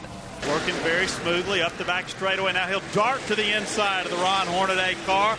Not able to make the move yet. He's got a quarter panel up alongside Hornaday. It's the race for the fourth position as they come off of turn number four. David Green to the inside, Ron Hornaday to the outside, Elton Sawyer, Jason Leffler, and Todd Bodine following closely behind. Door to door, the green automobile on the inside, the Hornaday car on the outside. Now, Elton Sawyer trying to determine which one he wants to follow. He'll be midway between the two of them into four. Hornaday pulls up on the outside lane, tries to struggle to hang on to the position, but it's not going to help. David Green gets by going into turn number one. Hornaday still struggles on the outside lane, but looks like Green's going to grab the spot. Green with the preferred inside line. Sawyer now sweeps to the inside of Ron Hornaday. Hornaday back a slot. Now he'll have to worry about the charge of Jason Leffler. Jason Leffler beginning to close on the back bumper of Ron Hornaday after both David Green and Elton Sawyer go by. 73 laps to go. Story in this one Jeff Green has been the dominant driver. He started on pole tonight. He has led on one, two, three, four different occasions. He's led most of the race. In fact, he gave up the lead for a few laps early in the event. Kevin Harvick got the jump on Jeff Green in the initial start. Harvick from the outside pole led the first 25 laps. Then Green went out in front. Harvick a couple of more. Then Green for a bunch more. When the leaders all pitted at lap 71, Tony Raines stayed on the racetrack, held the top spot for about eight laps before first Philip Morris, then Ron Hornaday, and then Jeff Green went back to the point. It has been Jeff Green basically since lap 92, with the exception of one circuit when he gave his teammate Jason Keller the opportunity to collect five bonus points for leading. Green has since pulled well away from Jason Keller and established a rather commanding advantage in this event. Five caution flags involved in this one. There are four cars out of the event. Jeff Purvis, Rodney Childers, PJ Jones, and Chad Chaffin's machines have all been retired. And as far as lead lap is concerned, of the 43 starters, we are now down to 18 of them on the same lap as we get into the final stages of this race. Our mid-race update has been brought to you by Chase Authentics. Each week, the top drivers in the NASCAR, Craftsman Truck, Busch, and Winston Cup Series compete on the track to provide the best entertainment in motorsports. Off the track, the competition ends, and NASCAR's leading drivers agree to supply their fans with the best apparel in racing. Chase Authentics, the authentic trackside apparel of NASCAR. Now back to the race where the chase is on. Jeff Green continues to build on his lead and is now four and a half seconds over his teammate, Jason Keller. Kevin Harvick runs in the third position. David Green is fourth. And fifth now is Elton Sawyer with 68 laps to go here at Tonight's broadcast of the Myrtle Beach 250 is brought to you by Smooth Busch Beer and Easy Drinking Busch Light. Busch, the official sponsor of the NASCAR Busch Series. Two way communication by Racing Radios for trackside rental and sales. Visit the TrackScan vendor, an authorized affiliate of Racing Radios. Close call off turn four. Kevin Grubb got uh, turned completely sideways, and a couple of cars made some great moves to avoid him. It could have been quite a pileup coming up off the corner. Up front, Jeff Green continues to build on his lead. It's now nearly a full six seconds over Jason Keller, but now with 60 laps to go, Jim Phillips, question is, can he stay out the rest of the race? Well, let's ask Harold Holly. His crew chief, will you have to stop again, Harold? No, we can make it from here. We just hope the tires hold up. Now, now uh, Jeff's pretty comfortable with the cars, so we'll just have to see what happens. But we're good to go on fuel, so I think we can hang out there looking at the tire wear. I think we're going to be just fine. He says it's going to be just fine. I guess so. With a six-second lead, that's crew chief Harold Holly for the leader Jeff Green. Tell you what, uh, Jeff Green and Harold Holly have uh, teamed up and made a great combination here, and this is where they first met up. If you remember, several years back, Chad Little was driving uh, in the NASCAR Busch Series, had uh, busted his shoulder, I think it was, Yep. in Charlotte a few Charlotte, weeks earlier. yep. And uh, so they called Jeff Green to sit in and drive. Chad started the car. Jeff got in. Harold was the crew chief of that team at the time. And that's the first time they met up. They liked each other, and now they came together in uh, Greg Pollex's organization. And uh, obviously, the combination is working greatly here as Jeff Green continues to dominate this race and is dominating the Busch Series in the 2000 season. Another close call up in turn three. Lyndon Amick got turned up the racetrack a little bit. Tony Raines involved there. Everybody got away okay. We stay under the green flag with 57 laps to go. Shane Hall took his car back behind the wall just a moment ago. We'll get an update on what the problem is there that has put him out of the race momentarily and pass that along to you. First, we look at the race leader, Jeff Green, and he is just mired in heavy, heavy traffic. Unfortunately for Jason Keller, it's not helping Keller catch Jeff Green as Green continues steamrolling his way through the field. He's about to put Casey Atwood a lap down. Atwood has fallen all the way back down through the field to the point that he's being overtaken by the race leader now. And Green now has worked around Atwood, sets his sights on Kevin Grubb. Another car that was running well earlier has fallen back. He'll be one of those to be lapped momentarily is Ron Hornaday. Now 14 cars on the lead lap as Jeff Green completes the pass of 15th place Casey Atwood. More traffic just ahead. Ron Hornaday, as Winston said, leader is closing in. Hornaday now slips up the banking just a little bit. His car skates up. He'll try to block the position. Wants to remain on that lead lap. The scramble for, to get back on or to stay on the lead lap is off of turn four. Three deep off the corner. Kevin Grubb is to the outside of Hornaday. Jeff Green is to the inside. Grubb will clear the Hornaday car. Now Green is to the inside of Ron. And Green now squirts up underneath Ron Hornaday, but Kevin Grubb able to pull around in front of him. So put Caution. In there's trouble. In turn number three, Tim Fedewa gets spun, spun around. He'll slap the outer retaining wall. His car sitting between turn three and four. Heavy damage to the front of the car, the left front of the car, and the right rear of the car. We're under caution. Tim Fedewa running in the ninth position at the time of the caution flag, I believe. Yellow flag number six in the Myrtle Beach 250 at lap number 198. And a reprieve for Ron Hornaday as he basically just blocked Jeff Green off of turn four back to the caution flag to stay on the tail end of the lead lap. And now he gets a chance to come down pit road and get another fresh set of tires here for a final 50 lap sprint to the finish. And that was a close call for Jeff Green, who, by the way, is making a pit stop. Green is coming in now to make his stop. He was right there going into turn three when Fedewa hit the wall. As a matter of fact, was running a higher groove trying to get by some of the slower traffic. That slower traffic being Ron Hornaday, and could have spelled some trouble for him, but he squeezed back down on the low side and cleared the accident scene. Keller also is coming in. Kevin Harvick coming in to make a stop here on lap 198. Let's go to Jim Phillips. And here comes Jeff Green down the pit lane, and Harvick screws up on the wall, waiting on him to come in. Jeff comes into a good smooth stop. They work on the right side. They clean the windshield. Harvick's now in the pit stall, making a right side tire change on his machine. Green's team comes around the left side. They're going to change all four tires, the same for the uh, Kevin Harvick car, and they have a little trouble on the left side. They get it up, and Green is down. He's away. They're back up the pit lane. We've got Casey Atwood in now. We've got Jason Leffler in. Now, while up the pit lane, you've got uh, Jason Keller in for four tires. Now up to Russell Branham. Elton Sawyer was in. He took on four tires. All these guys took on four tires. Todd Bodine, Jay Sauter, and also Ron Hornaday, who was the beneficiary of that last caution. Jeff Green will hold the race lead off the pit lane, but it'll be Kevin Harvick who gets out second ahead of Jason Keller. Then Elton Sawyer will be fourth. Rich Bickle will be fifth.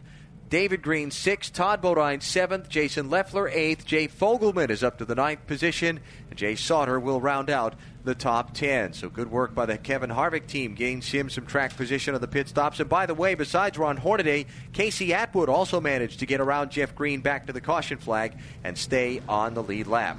Let's go downstairs. And let's get a word with Tim Fedewa coming out of his uh, car here. Tim, what happened out there? I don't know. You have to ask Phil Parsons. He's uh, just laps down and then I don't know, racing hard, and he just overshot it a little bit, and took us out. All right, uh, that's Tim Fedewa, and he is uh, headed off to the NASCAR truck also. Tim Fedewa out of the race tonight, joining a, a, number of others who are out of the race at this stage. Chad Chaffin, P.J. Jones, Jeff Purvis, Rodney Childers is out, along with uh, Shane Hall's car. Back behind the wall here at lap 200. Back at Myrtle Beach Speedway, cleaning up from the sixth caution of tonight's NASCAR Busch Series event after Tim Fedewa got involved over in turn number three with, uh, in his view, the car of Phil Parsons, and then uh, without question, the outside retaining wall and the yellow flag uh, about to wrap up here as the cleanup crews are all headed back to their spots behind the retaining wall. It's Jeff Green leading Kevin Harvick, who had traded the lead with Jeff Green a couple of times through the first 46 laps of this event, had been back in the top five a little farther down, worked his way back up to third, then on the exchange of pit stops comes out second. Can he do anything with the man who's dominated this event so far tonight over these final 46 laps? Let's go to his pit and find out. Jim? With Todd your crew chief. Todd, you're back up there. Can you do anything with Jeff Green? I don't know. Jeff's been pretty tough, but this AC Delco Monte Carlo has been good. We've been uh, conserving tires the whole time. This last run, about 20 laps before, we decided to kind of turn it up and see what we had a little bit, not as much as we had. We gained a lot of ground. I mean, uh, it's just going to be up to how, you know, we'll have to pace it right at the start here and not kill the tires on the first 10 or 15 laps. So I think we'll be okay. Did you make a lot of changes in that last pit stop, or basically left it alone? Yeah, we've left it alone the whole night. You know, we changed a half a pound of air one time, and that was it.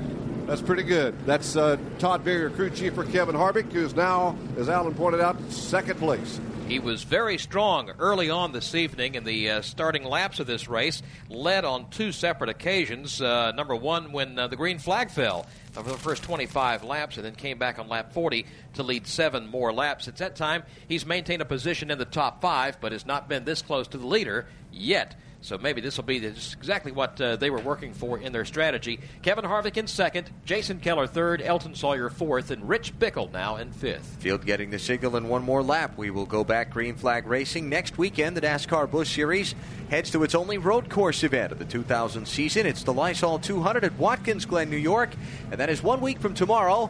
And of course, Motor Racing Network will have live coverage for you. That event at 11:45 a.m. Eastern Time. That's next Sunday. The Lysol 200 from the Glen for the NASCAR Busch Series here on Motor Racing Network. About a half a lap from going back under the green flag with 45 laps remaining in the Myrtle Beach 250 here this evening. Lapped cars down on the inside, led by Phil Parsons. Andy Santerre is there, along with Tom Hubert and Buckshot Jones.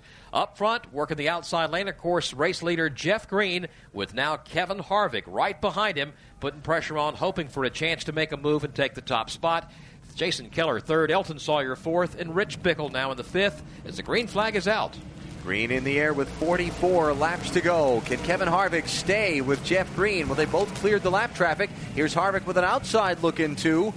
Green got a great restart, but Harvick reeled him in. Now he'll look to the inside. The battle's for the lead. Harvick moves down, strong move to the inside. Harvick's got the nose of his car planted underneath Jeff Green, right where he wants it, but Green is stronger. Up off turn number four, holds him off in the front straightaway. Now one car spins. Tom Hubert right in front of oncoming traffic. Scatters, gets the car corrected. We stay under the green. The battle for the lead heads to three. And Harvick now just stays in the tire tracks of Jeff Green. Jason Keller now reels in Harvick. Off of turn number four, they come. The top two, now the top three. And Elton Sawyer trying to clear the lap traffic to join in this fight for the top spot in the final 40 laps. Green had about a six second advantage, all wiped away. Kevin Harvick within a car length. Another car length back to Jason Keller. Three back to Elton Sawyer. Front three machines now work up off turn number four bumper to bumper. Jeff Green shows the way. Kevin Harvick and Jason Keller looking for a way to get by from third. Green stretches it out if you can call it. We have trouble in turn four. Three cars are stacked up there. Caution is out. Tom Hubert's involved. The Hank Parker Jr. car is involved. Andy Santerre is involved. They're all trying to get going as the leader comes into turn four. Here come some other cars kamikazing their way around the outside to get a lap back at the stripe. I'm not sure whether they succeeded or not. I believe Phil Parsons did. I don't know if Buckshot Jones did or not, but we see caution for the seventh time in the event.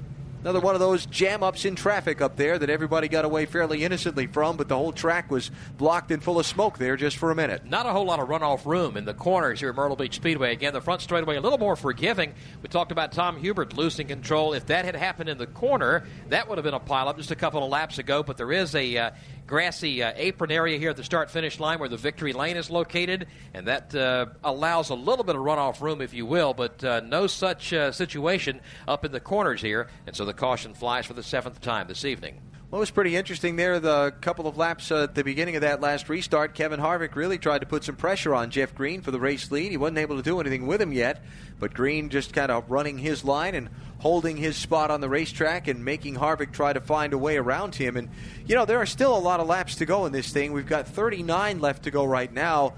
And I'm sure Jeff Green is thinking that as quickly as you can use up a set of tires here on this speedway, if you get in the gas too hard off the corner and spin the tires, he's got to be careful just how hard he presses to stay in front of Kevin Harvick in terms of not spinning the tires and uh, getting it to where he doesn't have enough left to race with when we get down to the final few circuits of this thing. And you figure with Green being the veteran of the series and Kevin Harvick the rookie in the series, that uh, Green will be a little more conservative in these closing uh, 38 laps or so than uh, than Harvick will. Harvick's liable to just run that car to death, trying to get around and use up his car. And you know maybe that's the plan for Green. Let him go ahead and work it. Let him go to the outside, to the inside, whatever he wants to do. I'll just hang on to what I've got and, and save it for the closing laps when I'm going to need it.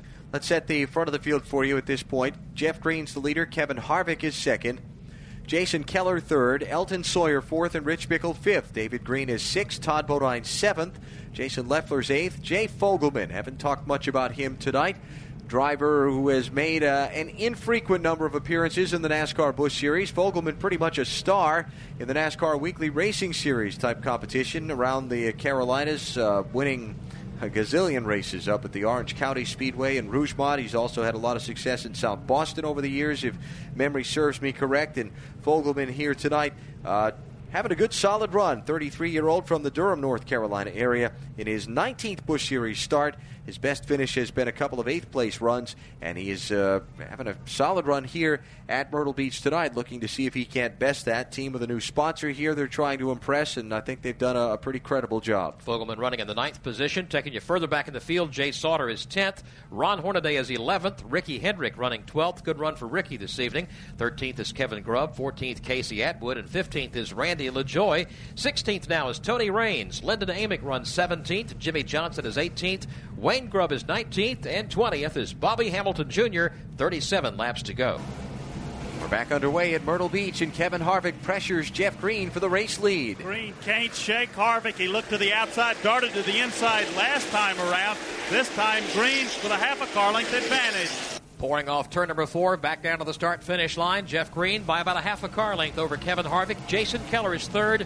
Elton Sawyer fourth. Rich Bickle is fifth, but buried behind two lap cars. It's a four way battle for the lead. Rich Bickle trying to move around those lap cars so he can do battle. But Jeff Green motors away a half a car length over Harvick off four. 32 laps to go as they come to the start finish line. This time by Mario Gosselin has taken his car back behind the wall and climbed from the machine. He apparently is done for the night as the leaders race off two. And Jeff Green maintains the lead on that last restart, Allen. It was just about a carbon copy of the first one. Harvick looked to the outside between turns one and two, then darted down to the inside, coming up the back straightaway. Tried to make the move going into turn number three, but wasn't able to make the pass. And as we've resumed green flag racing for a couple of more laps, Jeff Green now pulls away by a couple of car lengths, make it three down the back straightaway into turn three. Jason Keller a car length behind Kevin Harvick. Harvick starting to feel a little bit of heat now from Jason Keller, who's pouring on the steam. Keller back in the third position, wants to get back up there with his teammate. And Elton Sawyer wants to be a player in this thing as well. He's closed in to within a car length of third place Jason Keller. Keller looked to the inside, that time off a turn two. If Harvick didn't have the muscle to make the move, and he pulls to within the rear deck lid of Harvick. Up off of turn number four. This is the race for the runner-up position we're talking about at this point between Harvick and Jason Keller and Elton Sawyer, while the leader Jeff Green holds a steady three-car length advantage. Very smooth off of turn number two. We talked about it at the top of the broadcast. You want to slide to the outer group, then dart down, arcing into turn number three as Jeff Green does perfectly again. Rich Bickle in the fifth position has broken free of some of that lap traffic, but he's lost a lot of ground on the front four. In sixth place, Todd Bodine still has three lapped cars he has to deal with. He's fighting heavy traffic now as he works his way through turns one and two. Todd Bodine trying to scramble up underneath the Mark Green automobile. He's laps down. Tony Raines also laps down in that battle. Todd Bodine trying to break free, still not able to get away from the lap traffic. He's got the car of Tony Raines right behind him. He's got the car of Mark Green to the outside of him. The Jimmie Johnson and Bobby Hillin cars just ahead of him. And the complication there is that uh, Hillin is trying to hang on for all he can. He is the first car two laps down, and he can't afford to give the leader much room because some of the other cars that he's racing for position with are all kind of grouped right up behind him. Jeff Green shows the way, now stretching out his lead. He's got about four car lengths on second place, Kevin Harvick. He's very smooth again down the back straightaway. It's four, now make it five car lengths Is that front group works into turn number three. A car length back to Jason Keller. Jeff Green has been some kind of impressive so far here tonight. He's basically led the race since lap number 92 unchallenged. He gave Jason Keller the lead at one point for one lap to collect bonus points for the championship, but since lap 92, it has been all Jeff Green in this event. Through a long green flag run, even through an exchange of caution flag pit stops, he has maintained the top spot and now continues to put a little bit more distance on second place Kevin Harvick with 24 laps to go. Let's go to pit road. And his brother's not having too much luck again tonight. I'll remember all the ignition problems David Green had last week. Well, he reports to his crew that his battery is dying, and he's switching ignition boxes, but it isn't seeming to help any. So uh, could be another tough night for David Green on the ignition side. Green had worked his way into the top five before that last caution. Tough break for him, falling back through the field a good ways back in the 14th position. Uh, Rich Bickle, after finishing fifth last week at South Boston, is there again this evening. Let's go back a little bit further. Todd Bodine still in sixth. Great run for Jason Leffler. He's in the seventh position, but again, Todd Bodine and Jason Leffler kind of buried in traffic and losing ground quickly to the race leader. Further back, Ron Hornaday has uh, recovered. Remember, he almost lost the lap in that last green flag run. He's back up to about the eighth position. Jay Sauter in ninth. And Kevin Grubb now in the 10th spot with 22 laps to go. And here comes Jeff Green, the race leader, up off of turn four, swinging across the start finish line, continuing to build his advantage over second place Kevin Harvick, now to be measured in seconds 1.192. The distance between the top two, but it's a short track race. Anything can happen. A caution can turn the whole thing inside out. We'll find out how it finishes here when we come back in just a moment. 21 laps to go. That filthy. Jeff Green trying to wrap up his third win of the 2000 NASCAR Busch Series season. Leads by a second and a half over Kevin Harvick as he comes to the start finish line. 13 laps to go in the Myrtle Beach 250. The race is beginning to shape up a little bit better for third position as Elton Sawyer has reeled in Jason Keller. The lap car of Jason White just in front of that duo as they'll work down the back straightaway. Arc into turn three. Sawyer sweeps a little bit high this time to head into four. As they come up off the corner, nose to tail, with Sawyer dipping low up off turn four. Tried to get a run on Jason Keller. May at least get a fender alongside in turn one. Keller about a groove higher than is Elton Sawyer. He'll look down to the inside. Dart hard up the back straightaway. Sawyer with the preferred groove. Can he complete the pass off of four? Trying to get the run up underneath Jason Keller off of turn number four for the third position. He'll get even with him. He hasn't cleared him yet. 11 laps to go. They head back for turns one and two. Sawyer, former winner here at Myrtle Beach, powers underneath Jason Keller. They're door to door, inches apart, down the back straightaway, arcing into turn three. Keller on the high side, still battling hard. Elton won here in 1994. Jason Keller almost won here last year. These two doing battle for the third position. Sawyer again pulls even, racing to turn one. Racing very close and very clean. Now looking up underneath Keller one more time down the back straightaway into turn number three. Sawyer on the inside can't complete the pass again. Nine laps to go as Jeff Green is across the start finish line. The race leader, Kevin Harvick, runs second. The double wide race for third between Elton Sawyer and Jason Keller runs up on lap traffic. The lap traffic may work to the advantage of Elton Sawyer as David Green blocks the position of Jason Keller and Sawyer sweeps up underneath. Keller takes over the third position. So Elton Sawyer advances to third. Jason Keller falls back in line in fourth. Rich Bickle still rides along in the fifth position. Todd Bodine is sixth. Jason Keller seventh. A great race a while back for the eighth spot. Kevin Grubb finally got that with Ron Hornaday falling to ninth and Jay Completing the front ten. Here comes Jeff Green up off of turn number four. Kevin Harvick closed in just a little bit when Green took his time getting through some lap traffic. Now that interval's kind of stabilized at 1.2 seconds with seven laps to go. More lap traffic ahead for the race leader. Jason Keller coming up on Phil Parsons, Tom Hubert, and the Wayne Grubb car. Now Green works to the outside of the lap car of Parsons. Green pulls up off turn number four, now gets up alongside Phil Parsons, gets ready to pass him.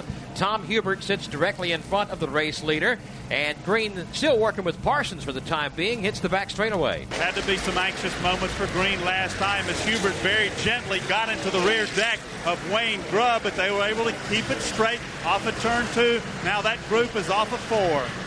And working their way back down to the start finish line. Double wide lap traffic right in front of the leader, Jeff Green. Five laps to go in the event. And Kevin Harvick has been able to pull to within three car lengths, but he's got the lap car of Phil Parsons, another lap car of Michael Ritch, as Green now works to the high side of Tom Hubert. Although the traffic is holding up Jeff Green a little bit, Kevin Harvick can't really capitalize because he has traffic to deal with as well. As Green goes to the outside of Tom Hubert, here's Harvick now working down to the inside of lap traffic of his own in turn two. Harvick on the inside of Michael Ritch just ahead. Jeff Green works to the outside of Tom Hubert. Green will complete that move, sets his sights on Wayne Grubb. Three laps to go for Jeff Green as he comes to the start finish line this time by a little bit of free racetrack ahead, but not much once he gets by the Wayne Grubb car as he heads back for turn two. Grubb slides up the racetrack, gives the race leader plenty of room. Hubert does the same thing to the second place. Kevin Harvick. Green still by four car lengths over Harvick. Here's Jeff Green now working his way off turn four, coming down to see the white flag on his way to a win with lap traffic cleared momentarily. Works his way back into turn number one with Kevin Harvick closing in. Trying to make it two in a row on the NASCAR Busch Series. The points leader up the back straightaway. Works around his brother David Green's sickly car. Jeff Green on his way to victory lane. And as we said, here he comes down to the white flag with one to go. Here is Jeff Green crossing the start finish line with a margin now of nearly a full second over Kevin Harvick. For the final time. He tiptoes off of turn number two, low again, works up underneath Buckshot Jones, stretches out his lead over Kevin Harvick. Jeff Green looking for two in a row off turn four. Second straight win at Myrtle Beach, second straight in the 2000 Busch Series season. Jeff Green takes the checkered flag and wins the Myrtle Beach 250 by 1.029 seconds over Kevin Harvick. Elton Sawyer will come home third, Jason Keller fourth, and Rich Bickle fifth. Todd Bodine will come home in the sixth position. And how about it for Jeff Green? An absolutely dominating performance here tonight. Basically unheaded for the top spot from lap 92 to the checkered flag, and also led a bunch of the early going as well. Seventh career Busch Series win for Jeff Green as he begins to make the trip to victory lane. We'll take a break here, come back and talk with him as well as the other top finishers in tonight's Myrtle Beach 250 in a moment. NASCAR Today continues on MRN Radio. Jeff Green has just rolled into victory lane after winning tonight's Myrtle Beach 250 for the NASCAR Busch Series. A thoroughly dominating performance by the Busch Series championship leader coming into tonight's event. He led from laps 26 to 40, 47 to 71, and 92 to 250 all except for one lap in that entire stretch when he let Jason Keller get by for five bonus points for leading a lap. Thorough domination tonight here at the beach for Jeff Green, his seventh Busch Series win and third of the 2000 season. It was Kevin Harvick finishing second, Elton Sawyer third, Jason Keller fourth, and Rich Bickle rounds out the top five. We'll go to victory lane shortly. First, let's hear from tonight's runner-up, Kevin Harvick. Well, Kevin Harvick, you'd never even seen Myrtle Beach Speedway until this weekend. What a run for you tonight! Did you have anything left there at the end? No, for some reason the car got a little bit tight up there off the corner, but these guys did an awesome job all night long. Had good pit stops in and out, and uh, you know I got there kind of excited at the end. But uh, there's nobody uh, I'd rather lose to than Jeff Green. I mean, he's the man to beat right now, and we want to beat him real bad. And uh, you know we're going to keep working at it. You guys had one heck of a race there. Uh, when we went back to Green, you got up under him a few times. Yeah, I mean I could get up under him, and um, on the restarts, this thing is awesome. They do an awesome job back in the in the shop on the transmissions and rear ends, and this thing takes right off. So uh, maybe they'll figure it out pretty soon. That's Kevin Harvick, a career best finish tonight, second place. His previous best finish was a third place run at Richmond, and because of uh, Ron Hornaday's uh, tough luck this evening, not that bad, but this will help in the Raybestos rookie battle, with Kevin Harvick now running second to Hornaday in those standings. Jeff Green has climbed out of his car up on top of the machine in victory lane. We'll check in there in a moment. First, let's hear from some of the other top five finishers. Back to Russell Branham. Well, we're down here with Elton Sawyer. Myrtle Beach Speedway has always been good to Elton Sawyer. You've won here before. And, uh, second consecutive third place finish here. Uh, third place last week at South Boston. Looks like you guys have got things turned around. Well, it's uh, it just just goes to show you how hard this race team's worked. Uh, the whole Akins Motorsports Lysol race team, uh, Ricky Byers, uh, Jack Roush gave us a great engine, and uh, the car handled good all night. It was just a little bit loose off, and uh, we didn't have that forward bite that we needed to beat Kevin or beat the 10 car. But my hat's off to Jeff. I mean, their race team's doing a, a fabulous job, and um, they're doing what they need to do to win a championship. And um, my guys are bumping it up every week, and and um, trying to get up on top of that steering wheel a little bit more. But uh, we'll just keep working on it. You and Jason had a, a, a, great run there at the end. Yeah, he had a really good car all night, and um, it looked like that last set of tires he might not have been as good right through the center, and then kind of got him in lap traffic. We were side by side, and um, he's a you know really good competitor, so we gave each other plenty of room, and um, it's a good race. That's a very happy Elton Sawyer with his third place finish.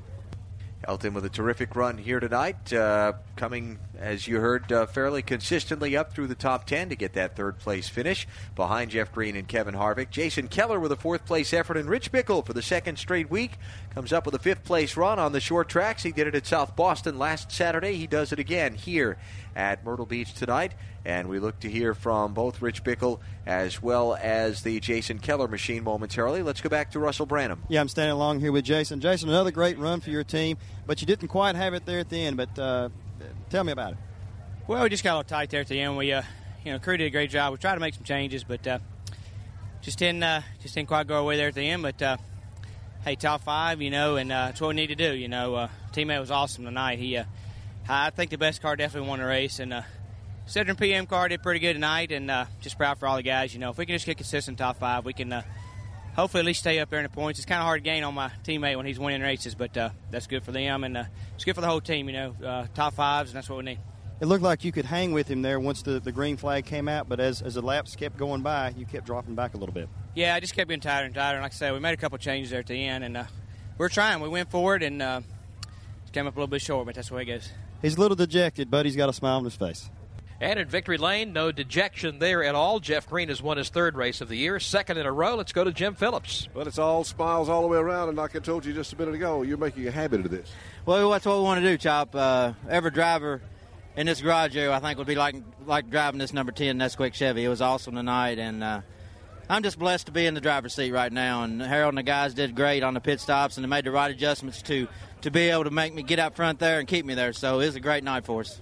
You said before the race that you worked on the long runs, and it looked like that work paid off for you tonight. Well, this you know, this greasy old wore out racetrack. It seems to go green a lot, and uh, a lot of these racetracks go green. I love green flag racing, and my style is just to get to go get going in the long runs, you know, and it worked out again for us. Ninety nine percent of the time, it's going to work out in long runs, and that's what we go for. Looks like you only had one bobble out there, but you didn't lose your cool. and You kept it uh, kept it down and kept it going. I don't know how if I didn't lose my cool or not. I was pretty hot, but uh, you know, Kevin got in the back of me and he didn't let off much and uh, just tried to turn me around. But he's a rookie, and I can understand that. I've been there.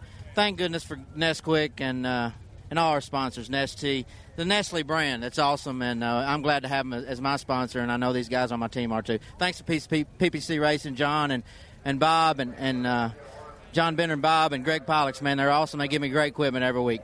Uh, you had to build up a six second lead, and then the last costume come out. Did that bother you a lot? Well, just, it bothered me for the first couple laps, Chop. Uh, I knew they could get to my back bumper, but once we got the Goodyears warmed up, we could go then. And that's once I got through the first couple corners, I knew it was okay then. Jeff Green, a three-time winner on the NASCAR Busch Series circuit. And again, his second straight win here at Myrtle Beach, and his second straight here in 2000 after winning at South Boston a week ago. Fine fifth place finish tonight for Rich Bickle. Let's hear from him. Back to Russell Branham. Yeah, Rich is sitting here on pit wall, and Rich, 29th to fifth, second straight week that you finish fifth hey, the Busch Series has been good to Rich Bickle. it's been a lot better last two weeks. It's been a nightmare up until this point.